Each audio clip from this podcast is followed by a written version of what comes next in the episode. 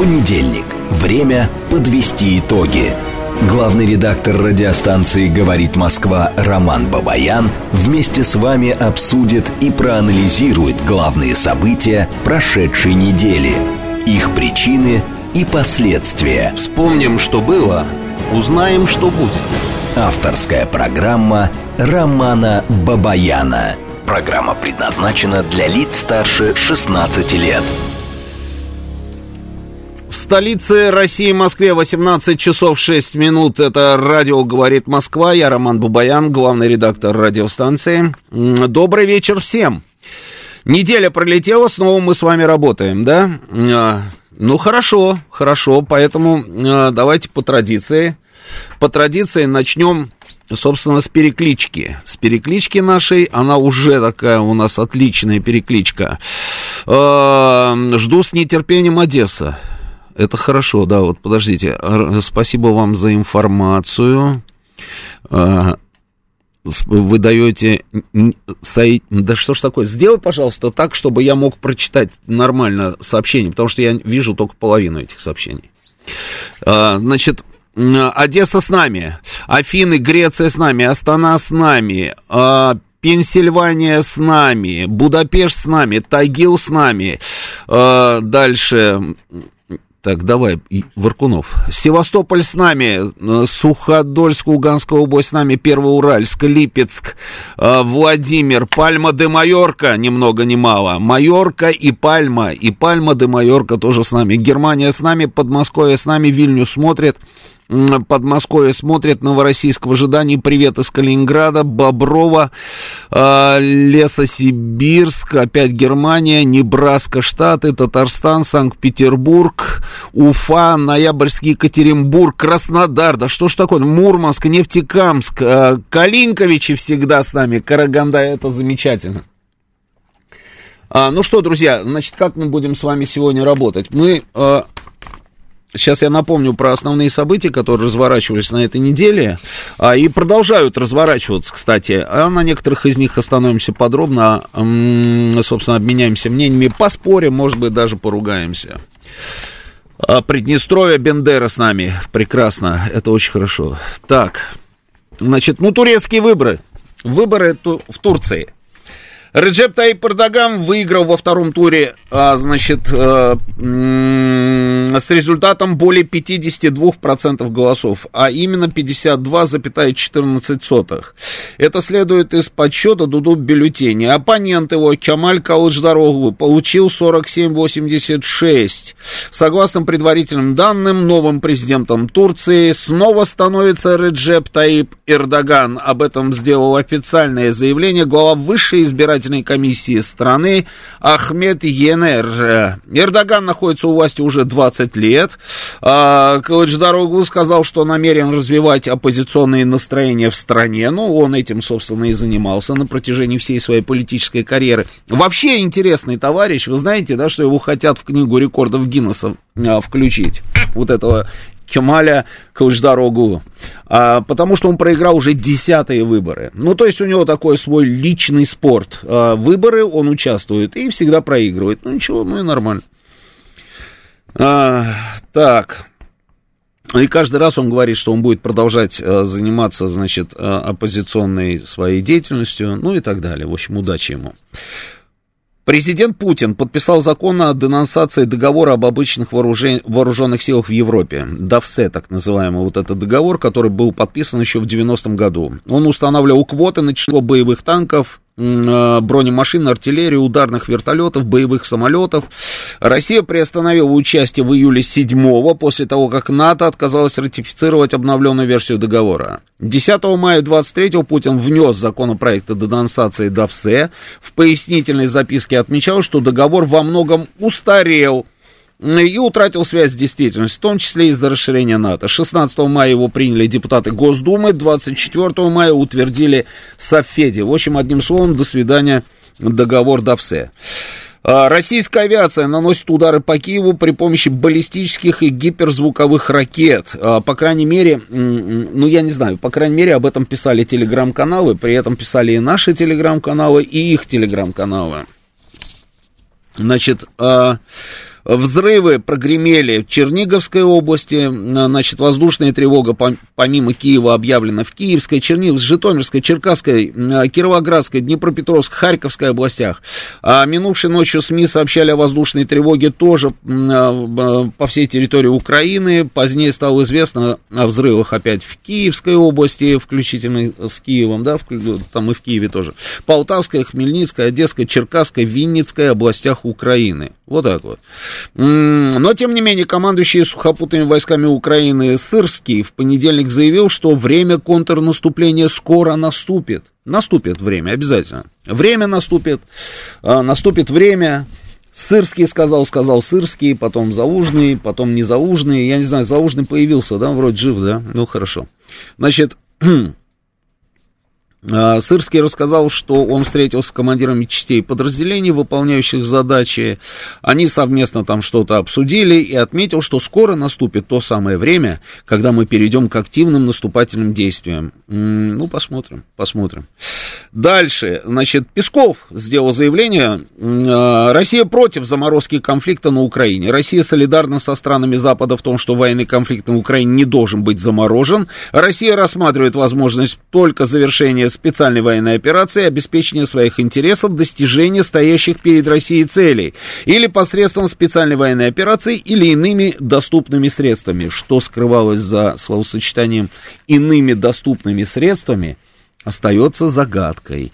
Но Дмитрий Сергеевич потом нам расскажет, наверное. Ну, он говорит, или спецоперация приведет к тому, что мы достигнем целей, или иными средствами, но при этом мы против заморозки конфликта. Заморозка конфликта может быть только результатом каких-нибудь переговоров.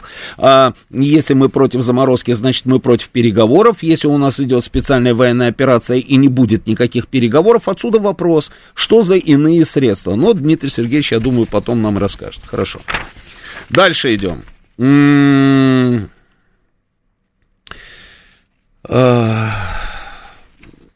Ну, на самом деле есть разные заявления, собственно, по следам а, встречи руководителей Евразес, да, то есть есть заявление а, Такаева, когда он отреагировал на слова белорусского лидера Александра Лукашенко, который предложил Казахстану вступить в союзное государство, да, а, значит, и что, что он говорил конкретно? По его словам, Казахстан мог бы вступить в союз, и тогда будет ядерное оружие на всех. Сейчас оно на двоих, говорит Александр Григорьевич, а так будет на всех. Хорошо.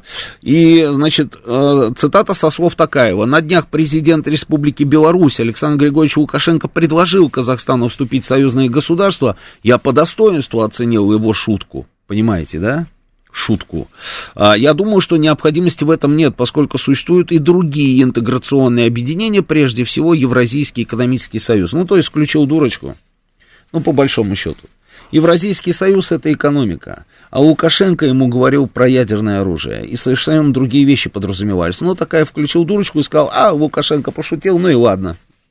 Ну и хорошо, Дальше, значит, а, Казахстан, они продолжают тему, что а, он не намерен вступать в какие-либо союзы государств, а, и интеграция должна быть исключительно экономической, понимаете, да?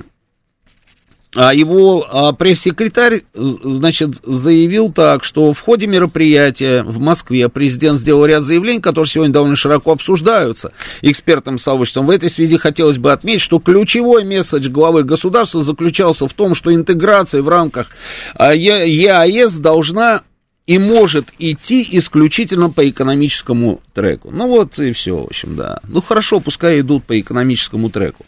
И не менее интересные, значит, истории происходят на армяно-азербайджанском направлении или азербайджанско-армянском направлении. Значит, такая интересная перепалочка случилась, значит, между Пашиняном и Алиевым. А при этом, при этом, ну вот я так слежу за публикациями, да, там различными и азербайджанские публикации, и армянские публикации. И там, и там почему-то убеждены, что это была заготовка что это был такой театр двух актеров, да, и такая вот заготовочка. Ну, хорошо, значит, они не приняли, ни Пашинян, ни Алиев не приняли совместного заявления после публичной перепалки в, Клем, в Кремле. На трехсторонней встрече Владимир Путин отметил, что вопрос по транспортным коммуникациям связан с неурегулируемыми вопросами, которые носят чисто технический характер. И речь в первую очередь идет о пересечении границы между Азербайджаном и Арменией. Стороны договорились, что вице-премьеры трех стран встретятся через неделю и снимут незачищенные вопросы. Ну и так далее, и так далее. В общем, по большому счету, по большому счету, вот если просто ситуацию как бы описывать двумя словами. Азербайджан победил в 44-дневной войне а, Армению. Азербайджан взял под свой контроль часть территории а, республики Арцах или Нагорного Карабаха, в общем, как хотите, так и называйте. Азербайджан действовал не один. Азербайджан действовал в связке с Турцией. Продолжает действовать в связке с Турцией. И президент Алиев на, просто взял курс конкретный, абсолютно на захват всей территории Республики Арцах, Нагорного Карабаха. А, он не скрывает, не скрывает, что он будет это делать. И все бы ничего, но там 120 тысяч человек, дети, старики, женщины, мужчины 120 тысяч населения. Причем население не азербайджанского, а армянского. И Алиев говорит, пускай эти армяне станут а, гражданами Азербайджанской республики, и у них все будет хорошо, они будут счастливы. А, говорит он этим людям, которые на самом деле помнят, на самом деле, как были счастливы а, те самые а, люди армянской национальности, которые жили в Баку, которые жили в Сумгаите, прям вот от так были счастливы, что дальше некуда, да. Тех, кого не убили, еле-еле, как говорится, там убежали всеми возможными способами. И паромами на территорию Туркмении их перевозили, там, обобрав до нитки, и отнимали и квартиры, и все, что у них есть. Это в том случае, если не убивали. Это в том случае, если не убивать. Но Алиев говорит, будут счастливы, 120 тысяч человек, да. А Пашинян, что интересно, Пашинян говорит, мы признаем Нагорный Карабах частью Армянской республики. Это просто невероятная совершенно история. Азер... Ну, азербайджанская, да, азер... пардон. Признаем частью Азербайджана, Нагорный Карабах, все. Теперь осталось дело за малым. Нужно просто подписать бумажку, чтобы Пашинян поставил подпись от имени Армении, что Армения признает а, Нагорный Карабах а, частью Азербайджанской республики, но тут Пашинян решил, значит, вспомнить про людей, которые там живут, и говорит, я подпишу, да, конечно, да, мы не против, мы, мы обязательно это сделаем, но нам, конечно, нужны гарантии безопасности этих людей. При этом Алиев, Алиев, а, он даже ничего не скрывает, он не скрывает. Вот смотрите, Алиев что сделал? Сейчас я вам пока зачитаю. Так, где это президент Алиев? Момент. Алиев просто, значит, сделал заявление, что люди, которые живут в Карабахе, они должны или же вот стать гражданами Азербайджана, или же должны уехать на другое место жительства. Дальше, дальше. Он говорит, что, а вот те всякие вот товарищи, вот смотрите, президент Азербайджана заявил, что не будет третьего предложения, а встречи для обсуждения вопроса реинтеграции, а, значит, жителей Карабаха, то есть вот не будет вот больше встреч. Вот он, все, что вот он хотел сказать, я типа сказал, больше я ничего предлагать не буду. И он говорит, или они сами придут с поникшей головой, или же события будут развиваться в ином ключе. Все прекрасно знают, что сегодня у нас имеются все возможности для проведения любой операции в Карабахе, поэтому парламент этого а, субъекта должен быть распущен. Элемент, именующий себя президентом а, Республики Арцах, должен сдаться, а все министры и депутаты, это, причем президент, министр, депутат, все эти слова в кавычках, а, при, а все министры и депутаты и прочие должны покинуть свои посты. Только в этом случае к ним могут быть послабления и может идти речь об амнистии, заявил заявил президент Азербайджана. Э, ну, по крайней мере, вот об этом пишут телеграм-каналы, да. В общем, одним словом, все понятно, все понятно. И Пашинян просто готов, готов оставить эти 120 тысяч человек э, на милость победителя. Победитель в этой ситуации Азербайджан. А, что там будет дальше, одному Богу известно. То, что там еще ничего не началось, это только потому, что там стоят наши миротворцы. Как долго будут стоять там наши миротворцы, тоже непонятно, потому что если там не будет 120-тысячного армянского населения, то, соответственно, и миротворцев там не будет, потому что зачем они там нужны? Их там не будет.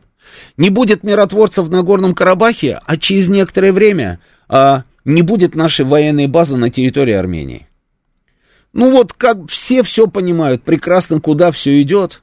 А, Пашинян здесь сделал заявление, что они а, не видят эффективности ОДКБ, и поэтому мы не отправляем наших представителей на заседание, мы не хотим участвовать ни в каких контактных группах, мы вообще, в принципе, в общем, мы не видим эффективности, и поэтому нам это, эта организация не нужна. Ну вот и все, вот и все. Не знаю, как будет дальше развиваться ситуация, а пока, пока, значит, соответственно, победивший э, Эрдоган, президент Турции, и его там министры, которые снова станут его министрами, я так думаю, да, они говорят, что мы в любом случае э, смотрим на поведение Еревана. Если Ереван э, не предпримет правильных шагов, правильных, понимаете, да, шагов, то тогда, конечно, э, все претензии и вся вина ляжет на Ереван. Вся вина за что? За то, что начнется очередная какая-то военная операция, и эти 120 тысяч человек будут уничтожены? И вина будет лежать на Ереване, да?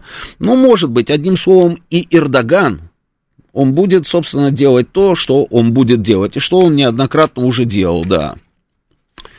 А, но мы, мы, мы, мы считаем его все равно другом. Эрдог... Я уже про Россию. Мы считаем Эрдогана другом. Кстати, и Пашинян, и Пашинян поздравил, поздравил Эрдогана. А, и это, это, это невероятные вещи. То есть вот поверить в это невозможно. Но мы, мы живем в такое время интересное, что вот уже ничего невозможного, по-моему, не осталось. Если руководство Армении, и если, э, если а, поздравляет и радуется победе Эрдогана, который отправлял Байрактары и турецкий спецназ убивать армянских солдат, э, и, да, да, ну, ну что тут скажешь? Ну, ничего не скажешь, понимаете, да. А, но мы, тем не менее, считаем Эрдогана другом. Мы поздравили его, мы отправили письмо, президент России отправил письмо, а, оно опубликовано в телеграм-каналах, оно есть, там президенту Турции господину Эрдогану, мой дорогой друг, а, поздравляем вас, а, надеемся на продолжение сотрудничества там и так далее, и так далее. Там и про атомную станцию тоже в письме было написано. Везде все было написано. Что такое вообще эти выборы? А, я хочу вам показать еще момент, ну не могу не показать, хочу вам показать, э, э, наверное, видели, не видели, как, собственно, сторонники Эрдогана отметили его победу. Сразу же практически, когда стало понятно, что, ну, уже все, там, 90 там, с лишним процентов голосов подсчитали, да, и понятно, что он впереди, и они вышли на улицы, а, там, некоторых городов. А, Анкара, там, Стамбул, там, Измир и так далее, и так далее. Я хочу вам показать кадры из собора Святой Софии. Давайте посмотрим.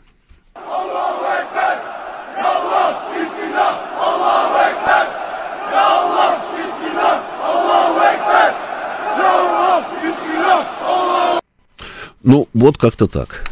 А, ну, не знаю, ничего не имею против, да, но только вот как-то вот в соборе Святой Софии, которая снова стала действующей мечетью, а, и это была личная инициатива господина Эрдогана, ну, вот как-то вот все, вот как-то не так это смотрится, я не знаю, это вот мое мнение, я не знаю, как вы там, да, реагируете, а вот мне как-то вот не нравится, когда в соборе Святой Софии, а, собственно, вот происходят какие-то акции, а это акция, это же не служба, ничего, это просто акция, да, такая вот э, празднуют победу Эрдогана. Мне кажется, что если бы они стояли, допустим, на площади перед собором Святой Софии, да, а там такой скверик хороший есть, да, с одной стороны мечеть, да, а с другой стороны э, вот собор Святой Софии, между ними скверик, да, можно было бы, собственно, и там же еще и дворец, да, э, султана, да, там действующий музей, да. Можно вот было на этом пятачке, собственно, устроить эту акцию, да, ну почему внутри? Ну, в общем, ладно, бог с ним. А, значит, что эти выборы вообще в принципе? Что это такое? Совершенно очевидная история, что а, это, это выбор. Это выбор, который сделали турки. Если они проголосовали за Эрдогана, значит, то что это значит? Это цивилизационный выбор, я бы даже сказал.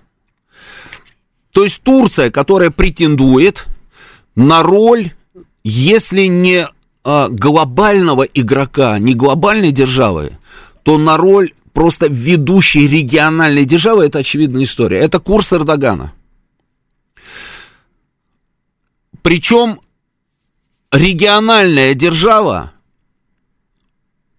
где все сконцентрировано на интересах Турции где все вопросы взаимодействия, допустим, там с Западом отходят на второй план. Именно поэтому, в принципе, наши там, да, люди, очень много, я видел картинку, как наши там туристы или кто, они тоже там все радовались, что победил Эрдоган, а, Почему? Потому что шли вот эти вот разговоры о том, что победит, если, не, если он проиграет, то, значит, новый президент а, пойдет на сближение с американцами. А, можно подумать, они сейчас а, как-то отдалились, что ли, от американцев. Я не знаю. Вот, слушайте, никто ни от кого не отдалялся. Ну ладно, пойдет на сближение с американцами, пойдет на, блюж... на, на сближение с Европой. Это значит, что наших кораб... наши корабли перестанут пропускать через проливы.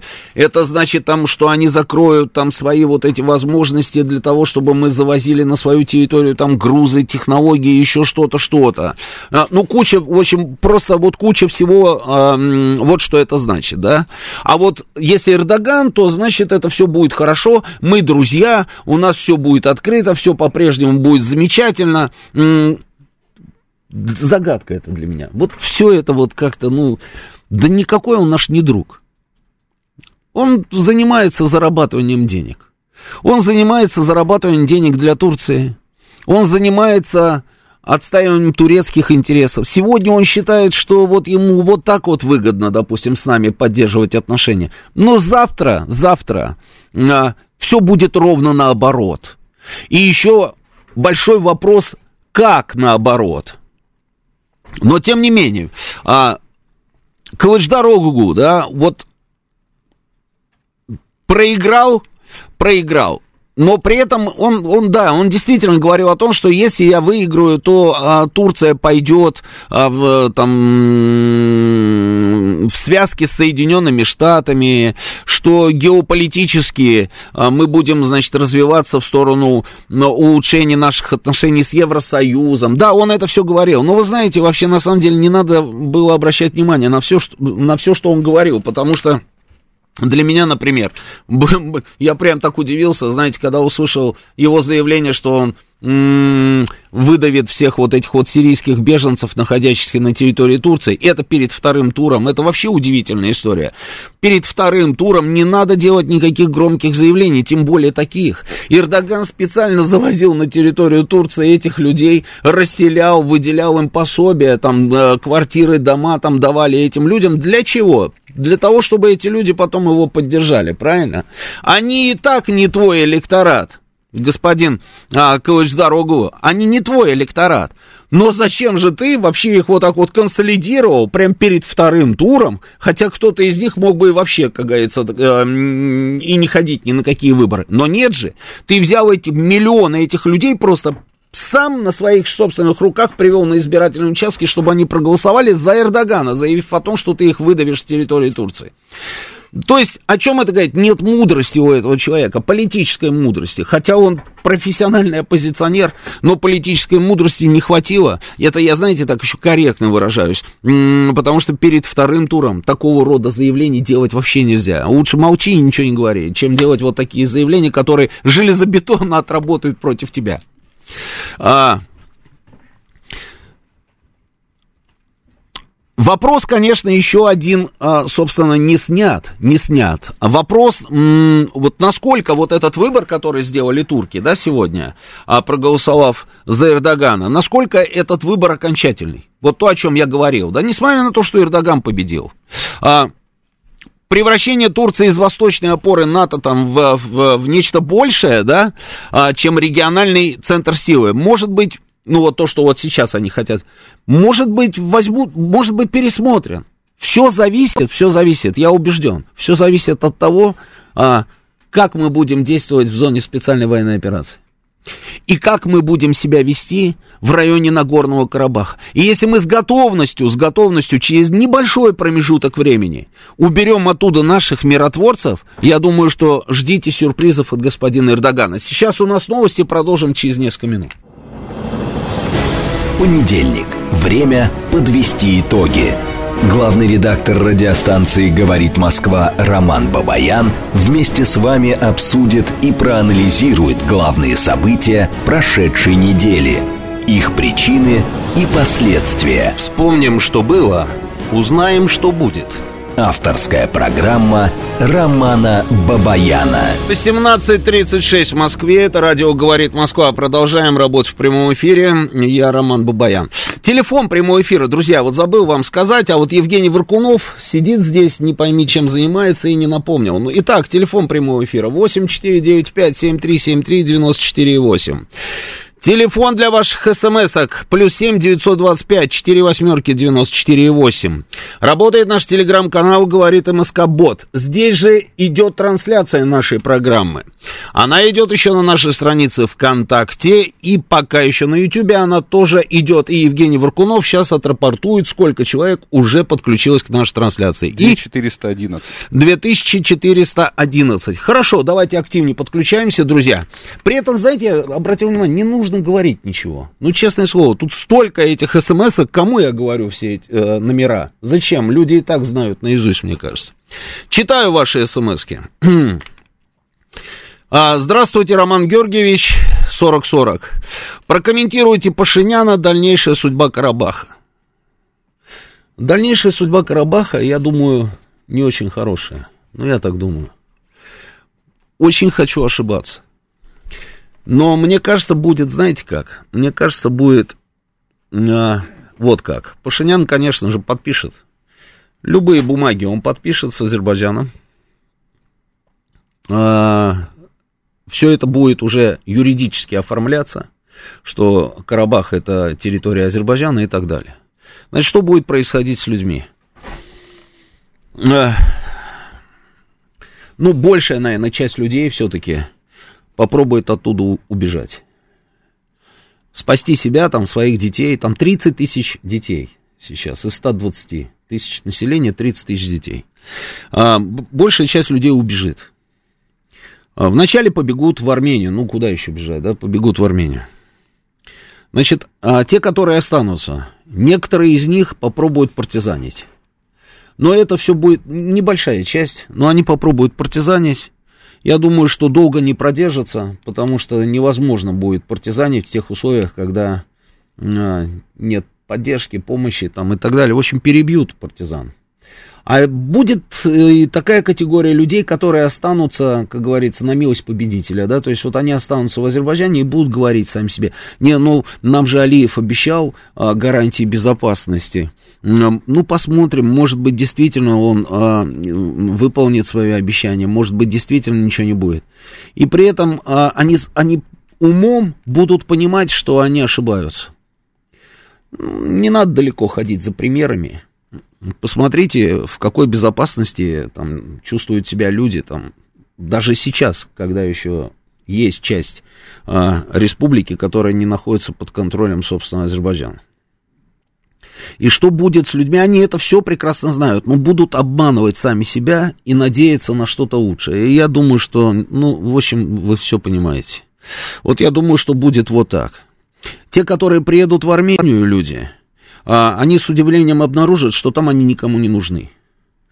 А их там будут э, называть какими-то нехорошими словами, э, говорить, что э, они не армяне, что они какие-то не такие армяне, неправильные армяне, ну и так далее, и так далее. Очень многие люди, которые приедут из Карабаха, будут вообще не знать армянского языка.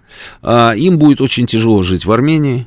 И в итоге все закончится тем, что эти люди, которые туда приедут, 90% этих людей оттуда уедет. Может быть, не сразу, со временем, но они уедут обязательно. Кто куда? Кто в дальнее зарубежье, кто в ближнее зарубежье и так далее. Вот, вот собственно, я вам прокомментировал, пожалуйста. А, может, Пашинян и нужен был только для того, чтобы решить карабахский вопрос. 52-51. 52-51. А, и вы же спрашиваете, почему в Карабахе не могут жить армяне? Миллионы людей имеют жилье в других странах, и все в порядке. 52-51. Не буду вам рассказывать, почему они не могут. Просто возьмите, как говорится, сами погрузитесь в изучение этого вопроса, и тогда вы сразу все поймете.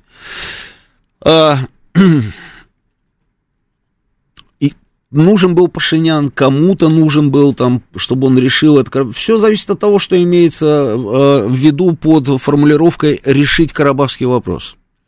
Есть вот такое экспертное мнение, что на самом деле э, Москва и э, Турция уже давным-давно обо всем договорились. Они договорились, и то, что мы сейчас наблюдаем, это на самом деле реализация этих самых договоренностей. Вполне может быть. Я допускаю, допускаю этот вариант. Вполне может быть. Есть только один момент. А, я, я не знаю, я вообще не верю ни в какие договоренности с Турцией. Ну, это вот мое субъективное мнение. Имею право на свое мнение. Не верю ни в какие договоренности с Турцией. Сегодня с вами будут говорить сладким языком, завтра, завтра вообще с вами говорить не будут, навтыкают ножей в спину столько, что устанешь считать. И это считается нормально. Это, это реализация, реализация турецкой политики, и обвинять их в этом нельзя. А, с другой стороны, зачем мы туда вообще, в принципе, вводили миротворцев? Для чего мы это делали? Остановить боевые действия? Боевые действия мы и так остановили. Достаточно было одного звонка, как говорится, нашего президента, да, в какой-то момент, когда были остановлены эти боевые действия. Это я вам точно говорю, это я просто знаю. Я даже знаю, что он говорил. Не буду вам рассказывать, но это очень интересная история. Я думаю, что об этом когда-нибудь расскажет сам Владимир Владимирович Путин. Как, кому и что он говорил. А, я не буду говорить. Но мы же вели туда миротворцев. А для чего мы их туда вели? Для того, чтобы через какой-то там небольшой промежуток времени их оттуда вывести?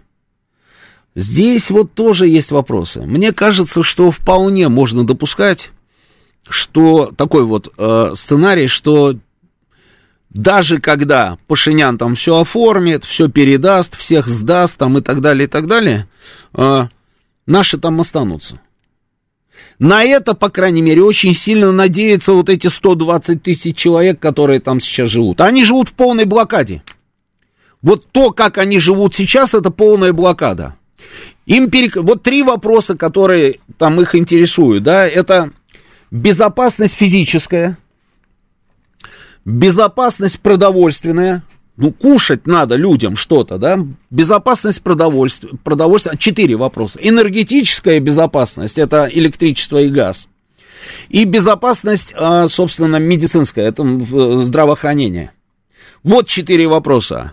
Их просто зажали, закрыли со всех сторон, а, и все, и все. И вот эти люди на сегодняшний день, собственно, вот живут так, заблокировали дорогу с переходом Лачинского района под контроль Азербайджана, прям взяли, заблокировали, значит, так называемые экологи, вот этот экологи, это вот это мне все больше всего. И вообще это удивительная э, тяга а, руководителя Азербайджана именно к экологическим движениям. Это удивительная история. Я никогда не забуду, а, я лично сам. Это был 88 год. 88-й.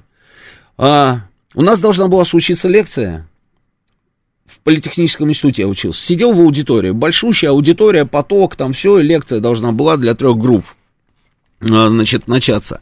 И бегает староста нашего, значит, нашей группы и говорит, не будет занятий, все идем на митинг. А, какой митинг, что митинг? Ну, студентам что, ну, не будет занятий нормально, да, там, а, кто-то домой, кто-то погулять, кто-то в футбол поиграть, да. Мы вышли, а у нас вот этот вот Азербайджанский политехни, политехнический институт имени Чингиза Ильдрыма, это роскошное совершенно сталинское такое здание, огромное. Оно а, как буквой П, да, буквой П, и вот здесь вот площадь, на этой площади стоит памятник этому Чингизу Ильдрыму. Не спрашивайте, кто это, прогуглите там, да. А, как слышится, так и, так и пишется. Чингис Эльдрым.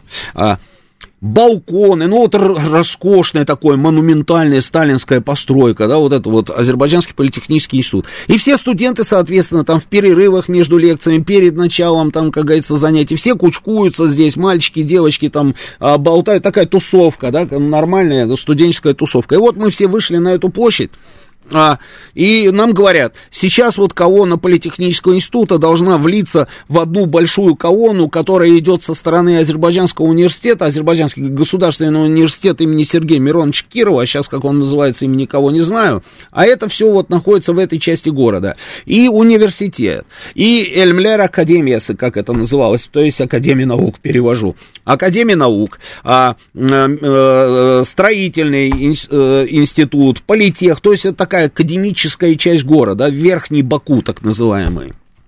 И вот типа со стороны университета сейчас должна прийти колонна, а, колонна, значит, политеха должна влиться в эту колонну, все должны потом спуститься на площадь Ленина, которая сейчас называется площадь Свободы, и там типа начнется митинг. А вся история типа это все экология, внимание, экология. Почему? Потому что, оказывается, а, а, Ереванский алюминиевый комбинат, а, в, Канакерский так называемый комбинат, собирается построить какой-то филиал в Нагорном Карабахе, и вот сейчас вот типа вот мы выйдем этими колоннами, выйдем на этот митинг в знак протеста. Экология. Какой Канакерский комбинат? Какое что? И когда появилась эта колонна там, и где были транспаранты «Смерть армянам», там, да, а, вот вам и вся экология. И здесь экологи опять. Экологи опять были брошены на передовую, они заблокировали эту самую дорогу, российские миротворцы ничего сделать не могут, в итоге 120 тысяч человек просто в заложниках. Вот и все. Вот так вот, вот, вот, вот то, что там сейчас происходит. То, что еще не начали убивать людей, это только потому, что там стоят наши миротворцы. И 120 тысяч человек рассчитывают на то, что наши миротворцы оттуда не уйдут. Ну, не, ну для чего они тогда туда заходили? Можно было бы, как говорится, не заходить, этот вопрос был бы закрыт, как говорится, да. Они бы взяли там а, Степанакерт, азербайджанские и турецкие подразделения, и все, и никакого вопроса, понимаете? И поэтому я допускаю вариант, что если мы уже туда вошли, то, может быть, мы знаем, зачем мы туда вошли. Может быть, тогда и правы те, которые говорят, что все, что мы наблюдаем сейчас, это уже результат, собственно, договоренностей между Москвой и Анкарой. Посмотрим, посмотрим. Я думаю, ждать, ждать недолго. Ну, тем временем, вот Эрдоган, собственно, он м- снова у нас президент Турции.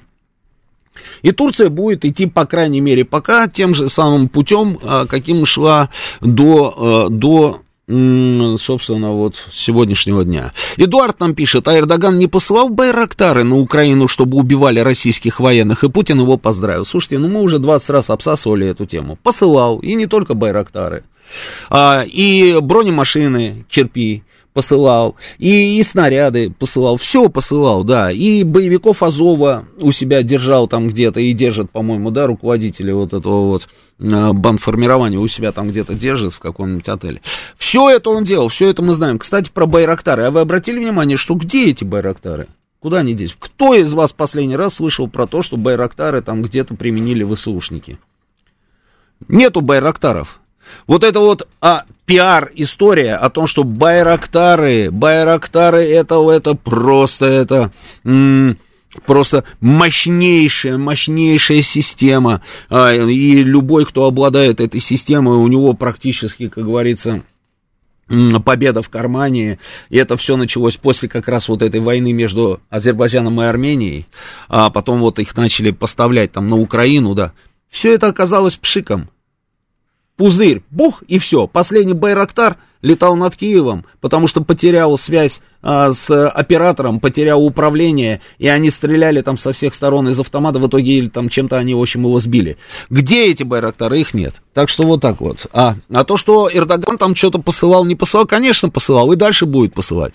Дмитрий Чехов спрашивает, скажите, а Карабах может а, просить стать частью России? Просить может. Ответил на ваш вопрос? Конечно, может просить. А, Верунчик спрашивает, добрый вечер, Роман, извините, вы не знаете, какую песню постоянно Эрдоган а, поет при, публичных выступлениях? Я видел, что он там что-то поет, да, но там такой ор стоял, что а, я, я не расслышал, если честно. Ну, изучу, изучу вопрос. Дальше. Э, к сожалению, вот а, Алексей Чигарев пишет, к сожалению, вынужден говорить обидные вещи. За историю человечества множество государств появлялись и исчезали. Исчезновению государств всегда сопутствовало их ослабление. Так было и с Советским Союзом, и Югославией. Из 11 миллионов армян, проживающих в мире, 2,5 миллиона живут в России, только 3 миллиона живут непосредственно в Армении. К сожалению, люди проголосовали ногами из своего государства. Поэтому удивляться тому, что теперь это будет Азербайджаном, не стоит. Ну да, кто-то там проголосовал. Да, действительно, в Армении очень мало людей живет, причем 90% а, этих людей, ну не 90, ладно, там 80% это в Ереване. То есть на всей остальной территории Армении там вообще совсем очень мало а, людей. То, что люди оттуда уезжают, да, это действительно так. На протяжении там всего вот этого периода а, армянской независимости, да, назовем это так, да, последний вот этот вот период после распада Советского Союза, оттуда все уезжают, уезжают, уезжают, уезжают. Да, она не от хорошей жизни. Как и из очень многих, собственно, и других республик Советского Союза бывших. А, к, какая региональная держава уж сколько лет не могут закрыть проблему с курдами, пишет мастер. А, значит, мы должны предлагать ему такой бизнес, от которого отказаться нельзя. А Эрдогану предлагать такой бизнес, от которого отказаться. Так мы предложили уже. Какой еще нужно бизнес предложить? Мы уже и хаб сюда, и атомную станцию туда, и а, поток один, значит, э, сюда, и голубой в другую сторону. Там, ну, ну, ну, слушайте, мы, по-моему, уже предложили все, что можно. Мы уже даже перешли на поставки военной техники, на секундочку. При этом Турция не выходила из НАТО. Это натовская страна. Но мы, тем не менее, поставляем натовской стране там свои системы вооружения, причем а, не самые плохие, да. А что касается того, что не могут закрыть проблему с курдами, да, не могут закрыть проблему с курдами, не могут. А, почему не могут закрыть проблему с курдами? Да, курдов очень много, их очень много. Их очень много, и они ничего с ними сделать не могут. Это юго-восток Турции, если мы говорим про Курдскую рабочую партию. Юго-восток Турции. А, ну да, там Оджалана взяли, посадили, но помимо Оджалана выросло сразу несколько других голов. Там ну, продолжается вот эта вся тягомотина и будет дальше продолжаться. А почему? А потому что в свое время там сказали, что Тюркияда bir millet var, o. Это я а, перевожу. В Турции есть только одна нация, и это турки. А до 80 какого-то года, на секундочку, было запрещено на курдском языке говорить в общественных местах. Это все появляется не просто так. Это все становится следствием каких-то шагов. Понимаете, какая штука? И когда а, давит, давит этот пресс, давит и давит, давит и давит, в какой-то момент есть риск, что а, хлобысь и крышку, как говорится, оторвет. И потом начинается вот это вот катавась. Идем дальше, читаю ваше сообщение. А, а у нас а, проблем своих нет, спрашивает Александр. Александр, вы где живете вообще? На планете жуков, что ли? То есть вы считаете, что то, о чем я говорю, не имеет к нам никакого отношения? Ну, что, за люди, а? Ну, просто удивительно, да. Вот если бы тот же самый Синан Оган, а, как, как бы это помягче сказать, нехороший человек не поддержал бы Эрдогана, не видать бы господину Эрдогану президентского поста как своих ушей. Это Николай нам пишет. Собственно, оппозиция все правильно рассчитала, но невозможно просчитать идиотские шаги других людей, граничащие с предательством в каких-то там собственных интересах. Николай, а, где здесь предательство? Господин Оган, а, говорят, азербайджанец этнический. А вы видели кадры Баку, как там поддерживали Эрдогана? Где здесь предательство? А, это раз. Во-вторых, он в турецкой политике, и ему, наверное, наверное, что-то пообещали за то, что он свои там эти 4 несчастных процента там людей, которые за него проголосовали, на, попросил бы отдать голоса за Эрдогана, что он и сделал. Но это же, наверное, не просто так. И это нормальная тема, это политика. Слушайте, Эрдоган ходил, деньги раздавал. Вы видели? Это, это вообще был прикол. То есть он ходил, раздавал деньги. Прям вот живые деньги он встречает, там люди стоят, там кричат, а, ура, ура, да здравствует, там все дела, он бабки им раздает, деньги раздает. Это тоже замечательно. И ничего, и нормально, и нормально. Восток, Восток. А, ну, давайте возьмем звонки. Поехали, слушаю, вы в эфире говорите. Добрый вечер. Алло, добрый вечер, Роман. Здравствуйте. Пароль кафе Джейран напротив политеха. Я живу в поселке Парк Коммуна, как раз на, около политеха. Так Зацепило. Вот, я, ага. Да, ну, я, да. да, мне эта тема родная. Mm-hmm. Так вот, я считаю, что наша радость, конечно, по поводу избрания Эрдогана, она как бы такая двойственная, потому что к власти пришла практически реакционная часть Турции. И как это нам в далеком, ну, в дистанционном будущем откликнется, есть пришли практически серые волки.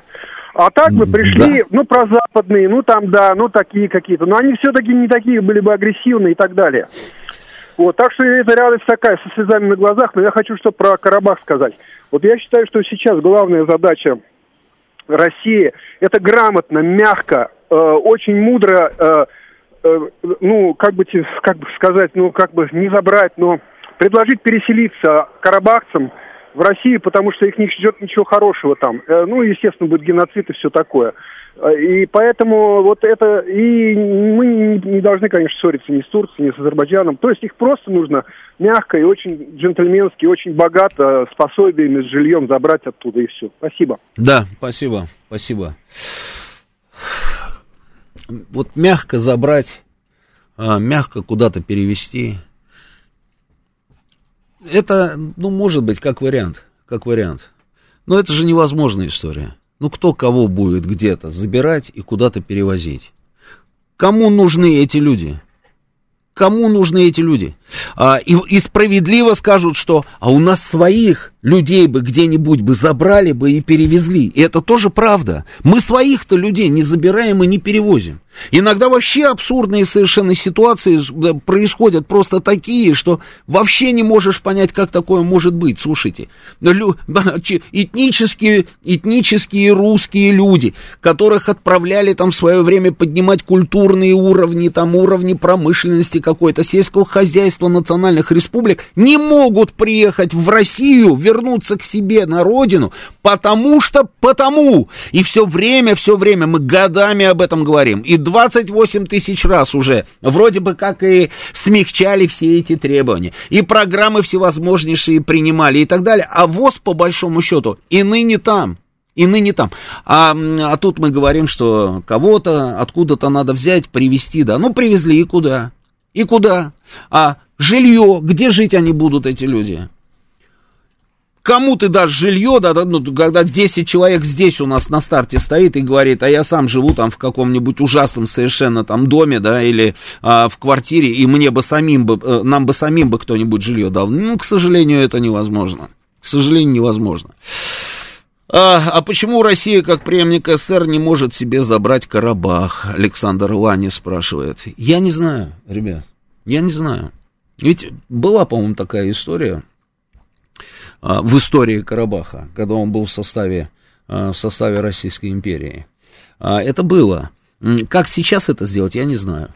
При этом да, парадокс заключается в том, что Карабах, он никогда не был в составе современного Азербайджана. То есть я имею в виду в, со, в, со, в составе Азербайджанской республики. Он не был там. Это была Нагорно-Карабахская автономная область Азербайджанской ССР. А на момент образования Азербайджанской республики, там уже, собственно, как говорится, была своя свадьба. Но, тем не менее, вот, вот Роман, получается, вообще патовая ситуация для 120 тысяч, или все же были варианты решения ситуации? Варианты решения ситуации были. Э, да, всплыли. Ровно в тот самый момент, когда войну проиграли, вот тогда эти все варианты из всплыли. А до этого на протяжении там 30 лет практически, да, э, статус-кво сохранялся. Карабах участвовал во всех переговорах, наряду там с э, Ереваном и Баку. Они э, свою точку зрения высказывали, и, и, и нормально, и нормально. Да, были вопросы там с семью э, районами Азербайджана, которые были захвачены. Были эти вопросы. Эти вопросы нужно было решать. Вот как-то вот их решили сейчас, и мы знаем как. Вот, в общем, одним словом, в шаге от катастрофы люди, которые живут в Карабахе. По-другому, по-другому вряд ли, вряд ли будет. Единственное, я говорю, надежда на то, что действительно есть какой-то хитрый план между Москвой и Анкарой, что мы уже обо всем договорились с Эрдоганом, что Эрдоган с пониманием, они же на колесе, они на колесе сейчас, слушайте, в этом, на этом направлении.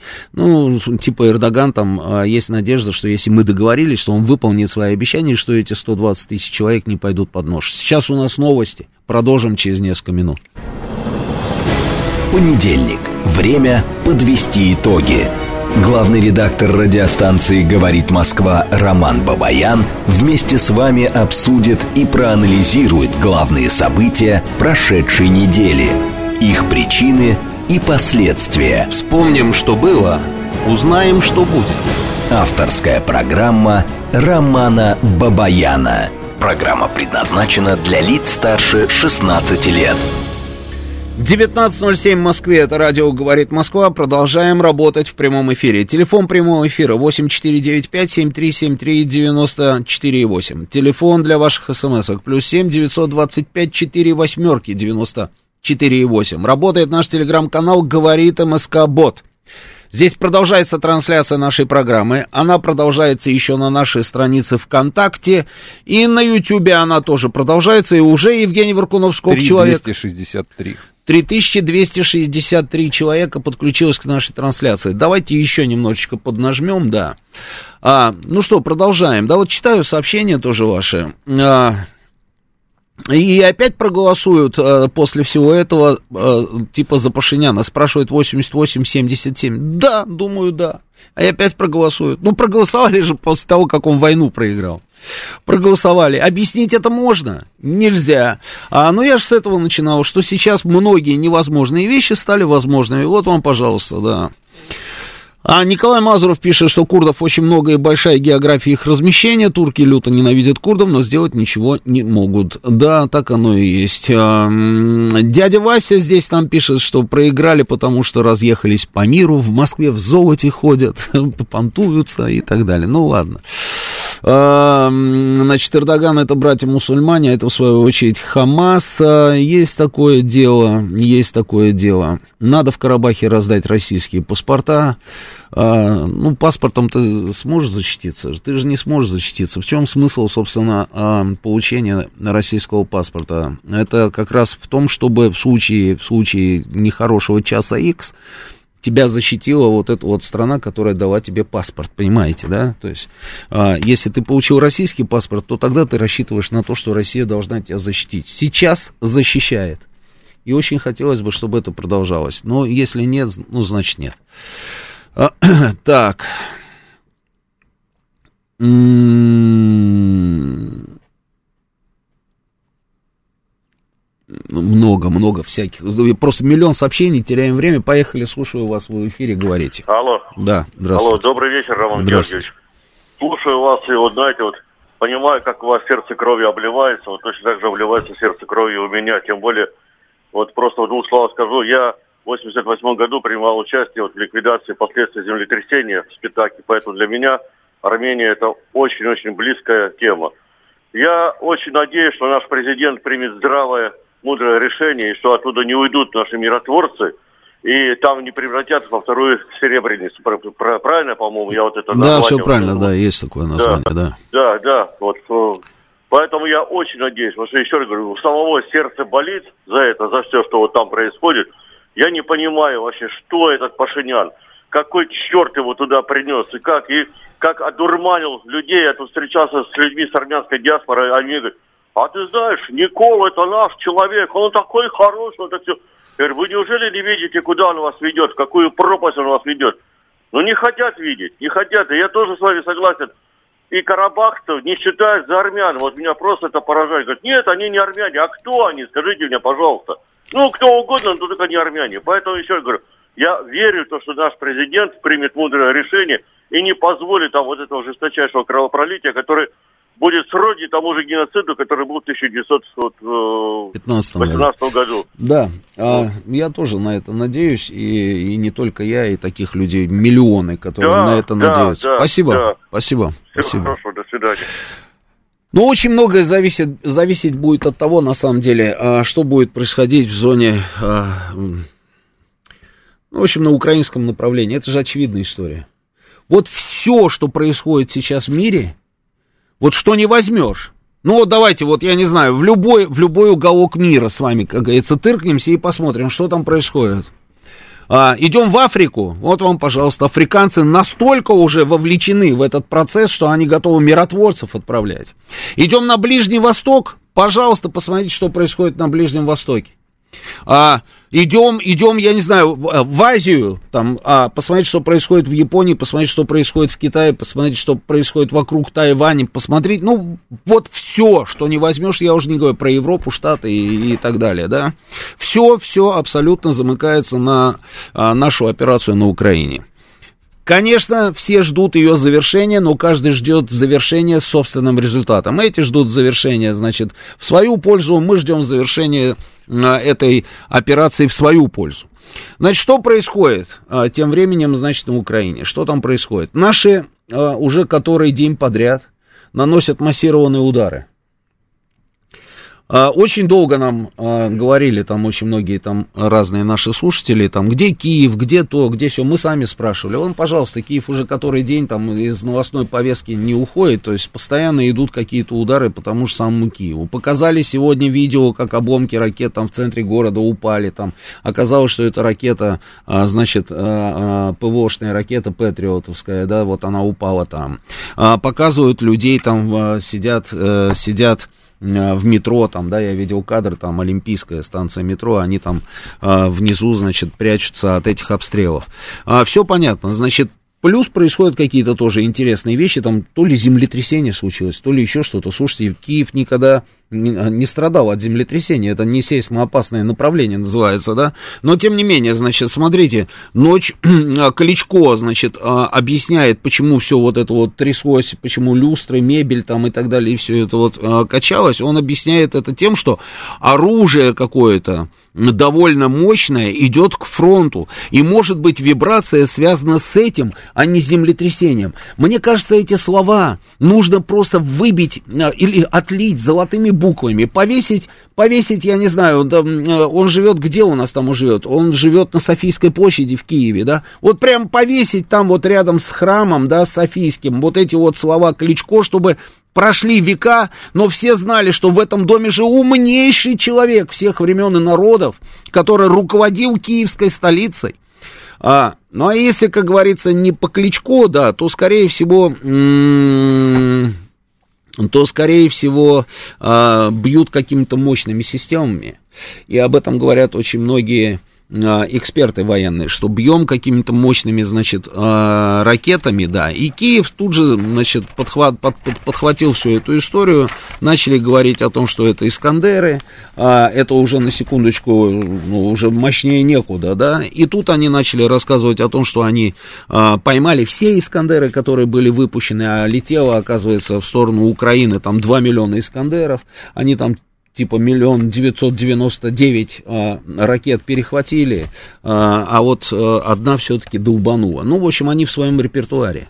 М-м- я видел кадры, когда работает система ПВО над Киевом, и это опять, собственно, напоминало, очень было похоже на вот помните вот этот вот истеричный такой огонь, да, систем Patriot, когда вот они били вот просто вот били вот все, что у них есть, они запускали все эти запуски, помните, да, когда мы попали в, в систему Patriot. Вот в этот раз я опять видел то же самое.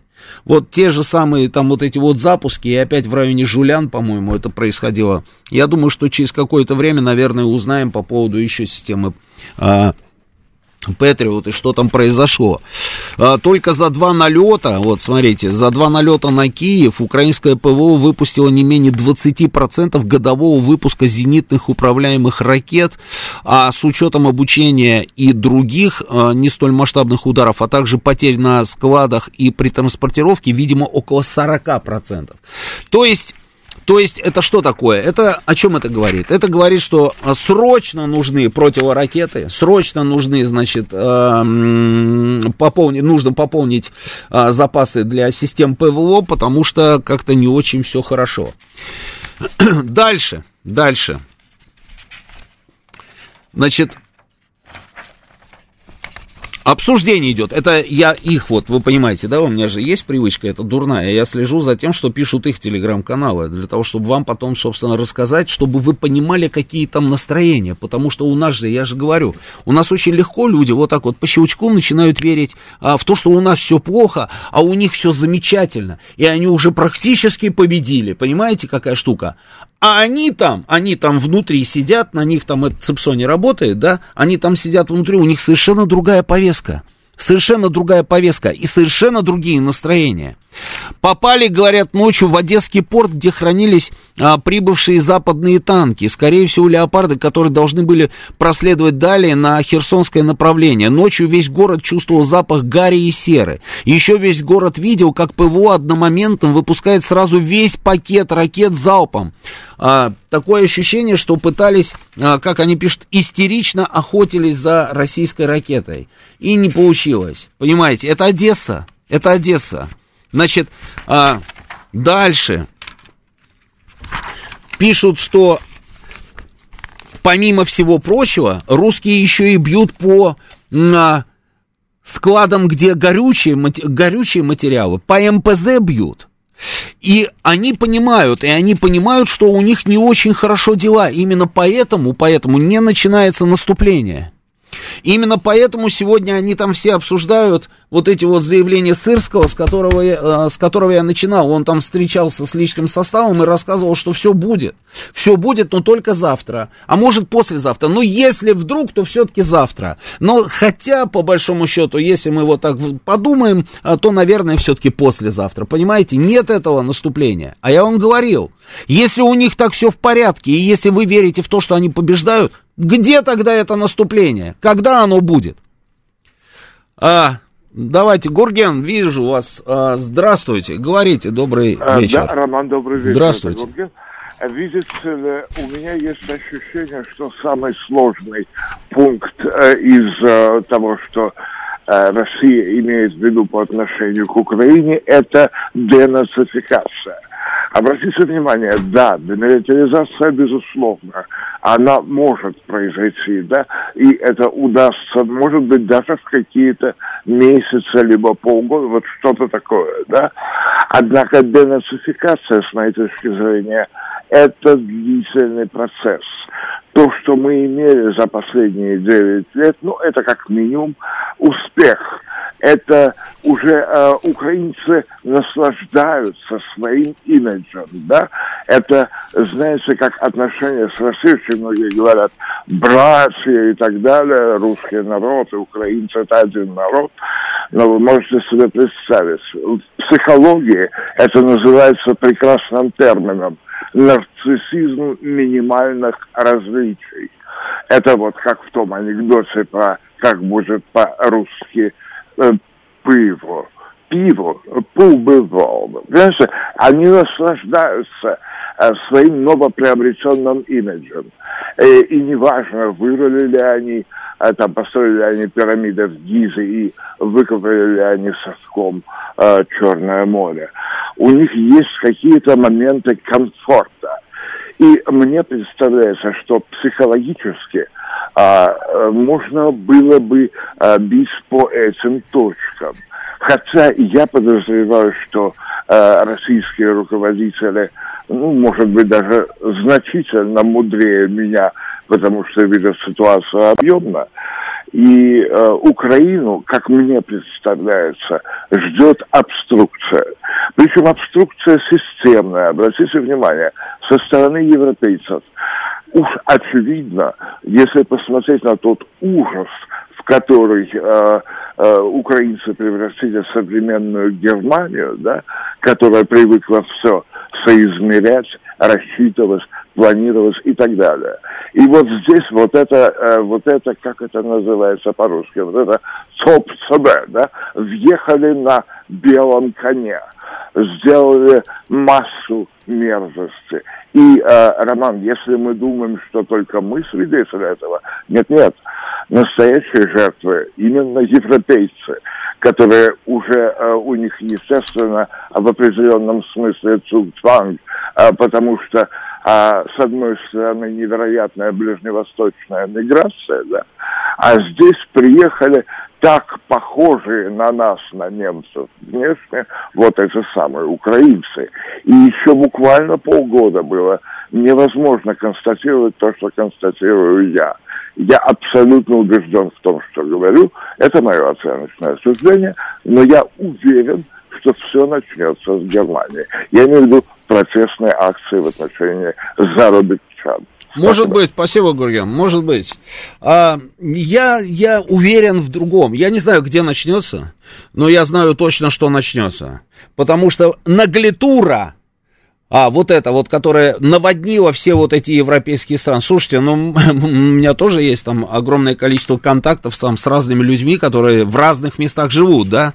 Да в кишках они сидят, на самом деле, у всех. Но они же считают, это у них чуть ли не национальная черта просто, ну, новая национальная черта новой нации, которую они вот, а, как они считают, там взрастили, это какая? Это они уверены, что им все обязаны а, и все должны им. И завтра, завтра, после того, как их везде поганой метлой погонят, обязательно это будет, обязательно будет. Они вот тех, которые им помогают больше всех, больше всех, они их как раз и будут больше всех ругать и плеваться в их сторону. Это вот гадалки не ходи, будет ровно так. Будет ровно так. А, а то, что, то, что а, они там э, взрастили кого-то там, еще чего-то, которые считают, что они с русскими там вообще не имеют ничего общего, это да. Это да, это действительно так и есть. Меня поражало всегда другое. Вот сейчас вот эта вот история с этим э, сенатором, который русские умирают там, да, это вот мы никогда больше, мы никогда в истории не тратили так хорошо денег, да, вот как сейчас, там русские умирают, там и замечательно. Я не знаю, вот идет разборка там, это фейк э, специально смонтированный, допустим, были его там заявления офисом президента, да, пресс-службы, специально, чтобы взорвать эту ситуацию э, э, информационно. Или же он действительно, собственно, произнес, как говорится, э, вот эти слова ровно в этом самом контексте. Не знаю, разберем, разберемся. Но что меня поразило? Они даже когда вот эту заготовку, предположим, что это заготовка, да, что они вот просто это тупо отмонтировали, когда он вам это говорит, что русские умирают, а это мы никогда в своей истории так э, э, замечательно денег не тратили, да. Сидит и слушает, улыбаясь, во все свои 48 зубов, абсолютно русский человек, который Ермак. Абсолютно русский человек, и родственники его в Петербурге живут до сих пор. И мама, по-моему, у него оттуда. Ну, почитай, найди вот этот самый, а, не в курсе его биографии, найди. Русский парень Ермак сидит и кайфует от этих заявлений этого американского сенатора. А рядом сидит Данилов, на секундочку, тоже русский человек, который сидит и тоже улыбается, и на ура воспринимает. Вот это меня всегда поражало, вот это вот меня поражало просто. Как, вот что, как, что за перевертыши такие? Сами с собой-то они, вот как вообще в принципе, они же остаются один на один а, сами с собой. Они вот сами с собой как договариваются? Чем они объясняют это? И а, вот это вот невероятная вещь. Еще очень интересная штука, которую... А, вы видели, вы видели, э, давай запустим, запустим, слушайте, на Украине, что они сделали в Киеве, значит, э, табличка на доме Булгакова да, вот была табличка там в свое время, там висела табличка, что а, вот здесь жил там знаменитый, известный, вот она, да, вот это оригинал, да, известный русский там, а, советский писатель там, да, вот, видите, да, вот сейчас эту табличку.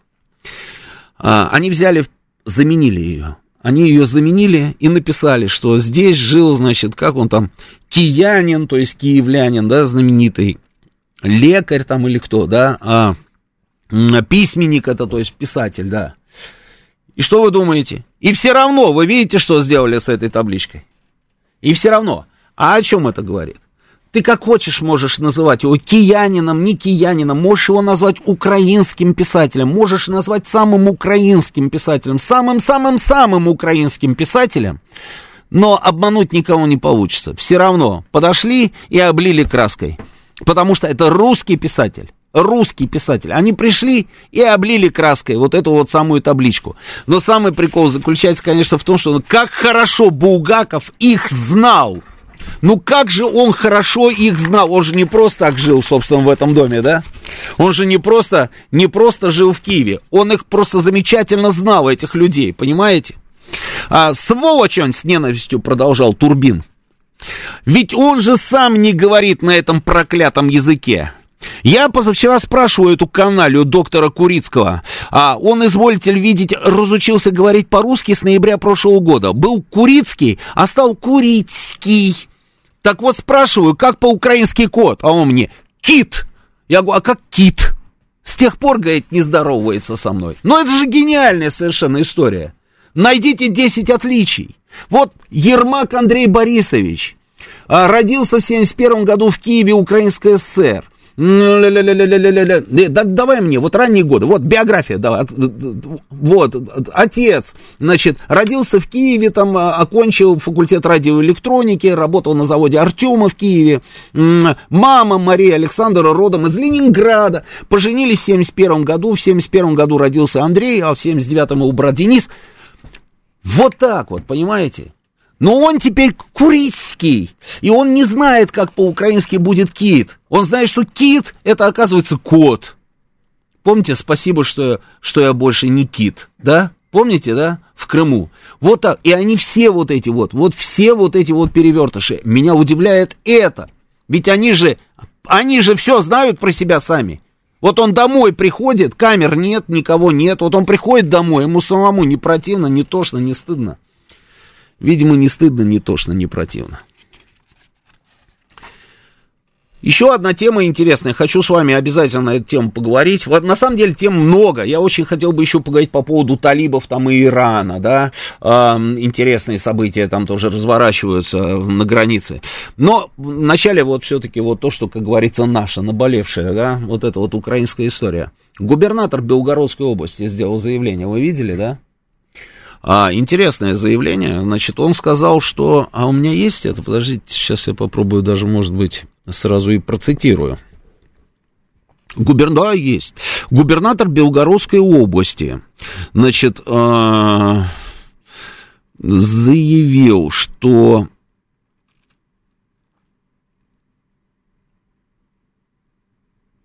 где же это? Чтобы не было, в общем, одним словом, обстрелов в Белгородской области, а Шебекина там, знаете, что происходит, да? Просто бьют и бьют, бьют и бьют, бьют и бьют, бьют и бьют. И чтобы не было этих самых обстрелов, необходимо присоединить Харьков к Белгородской области. Заявил губернатор Белгородской области. А, есть возражения? Возражений нет. Спасибо, садитесь. А, все понятно. Присоединить Харьков. Ну, как это сделать? Как это сделать? Для того, чтобы это случилось, необходимо еще, собственно, а, его вначале освободить, взять его под контроль. И только тогда уже можно думать, что с ним делать, да? Мне тоже нравится там вот эта Сумская улица шикарная, там каштаны вот эти. Я был в Харькове, прекрасный город. Идешь там по Харькову, да, и там вот эти вот на самой центральной улице Харькова самые красивые дома, да, и ты читаешь там таблички там, да, или же просто в интернете пытаешься изучить там а, историю вопроса и выясняешь, что этот дом построен, значит, таким-то, таким-то, а, чиновником такого-то, таким-то, таким-то, которого, значит, отправили для того, чтобы он здесь начинал начинал, собственно, развитие а, угольной, угольной промышленности Российской империи, да, и императорским этим самым а, приказом был отправлен сюда. А вот в этом доме жил вот а, действительно статский советник такой-то, такой-то, который тоже был отправлен для того, чтобы... И понимаешь, что, господи, а где здесь Украина, с какой стороны она подкралась, в какой момент вообще она там оказалась? А, поэтому, конечно, губернатор прав.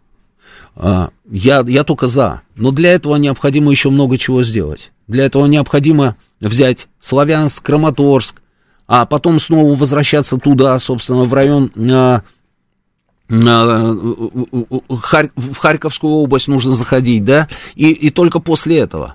Но есть один интересный момент. А, все говорят, что губернатор Белгородской области человек, я с ним не знаком лично, я знаю многих губернаторов, с ним не знаком, но говорят, что это очень осторожный человек. И что если он делает какие-то заявления, наверное, это не просто так. Продолжим через несколько минут. Понедельник. Время подвести итоги. Главный редактор радиостанции «Говорит Москва» Роман Бабаян вместе с вами обсудит и проанализирует главные события прошедшей недели, их причины и последствия. Вспомним, что было, узнаем, что будет. Авторская программа Романа Бабаяна. 19.36 в Москве, радио «Говорит Москва», я Роман Бабаян. Продолжаем работать в прямом эфире.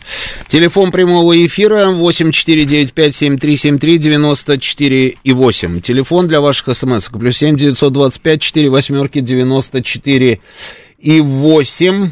Работает наш телеграм-канал «Говорит МСК Бот». Здесь продолжается а, трансляция нашей программы. Она продолжается еще на нашей странице ВКонтакте и на Ютьюбе. Евгений Варкунов. 3850. 3850 человек. А ну еще бы 150 хотя бы, да, за полчаса, да? Давайте, друзья, подключайтесь. А, ну так вот, а люди, которые с ним знакомы, говорят, что на самом деле губернатор такой человек осторожный, и он никогда не говорит чего-то такого, не подумав. И если он сейчас это говорит, то можно это расценивать не как там а, просто, знаете, такое популистское заявление, да, а как э, взвешенное, скажем так, понимание ситуации. Вот выразимся таким вот интересным образом. Ну, может быть. И я здесь соглашусь. Знаете почему? Потому что... А, ну, вообще, в принципе, в принципе, да, а вот если смотреть на всю эту ситуацию, правильно сказал он? Вот с точки зрения, допустим, стратегии. Ну, конечно, правильно сказал. Другое дело, что а, взятие, допустим, там Харьковской области спасет Белгородскую, да? Понятно, не будет вот этих обстрелов, да, опять вот я говорю, просто утюжили а, Белгородскую область, там погибли, погибли люди, там не будет. Но тогда будут обстреливать Харьковскую область. Понимаете, какая штука? А, а если возьмем вот то место, откуда обстреливают Харьковскую область, значит, будут обстреливать еще откуда-то. И отсюда у нас вывод. Выводы делайте сами, называется, да? Еще один момент. Даже если мы возьмем Киев, ну, представьте ситуацию. Мы берем Киев. В этом случае а, все равно этого нам мало для нашей безопасности этого недостаточно. И мы не можем говорить о том, что специальная военная операция, э, ну, как бы вот дала какие-то там результаты, которые нас на 100% э, устраивают. Нет, потому что если даже Киев будет под нашим контролем, с территории Харьковской области они будут обстреливать Белгородскую, понимаете? А может быть и не только Белгородскую. Куда вот хватит, как говорится, дальности ракет, вот туда они и будут стрелять. Вот интересный тоже момент. География, казалось бы, но география такая, вот понимаете, как говорится, вот смотри на карту, да, и думай, где, где бить по тормозам. И тут появляется губернатор с этими самыми заявлениями. А мы все, а, а может быть Одесса, да, вот может быть следующий будет Николаев, Одесса, там еще что-то, там зерновая сделка, сейчас вот мы ее, наверное, разорвем, уже не нужно поддерживать там Эрдогана, он уже победил, зачем нам эта зерновая сделка, вот они там стреляют беспилотниками по нашим кораблям, да, а, и раз, нам напоминают про Харьков. Сергей Алексеевич, здравия желаю, слушаю вас в эфире. Здравия желаю, Роман. Здравствуйте. Я тоже считаю, что это не популистское заявление, безусловно. Я думаю, что он этим хотел сказать, э, посылает сигнал, сигнал, что вот сегодняшняя ситуация с постоянными обстрелами гражданских объектов и гибелью гражданского населения требует более решительных действий. То есть ситуация просто нетерпимой становится. Ну, что получается-то? Потери, с одной стороны, потери личного состава ВСУ – так же, как и военной техники, они растут, действительно растут.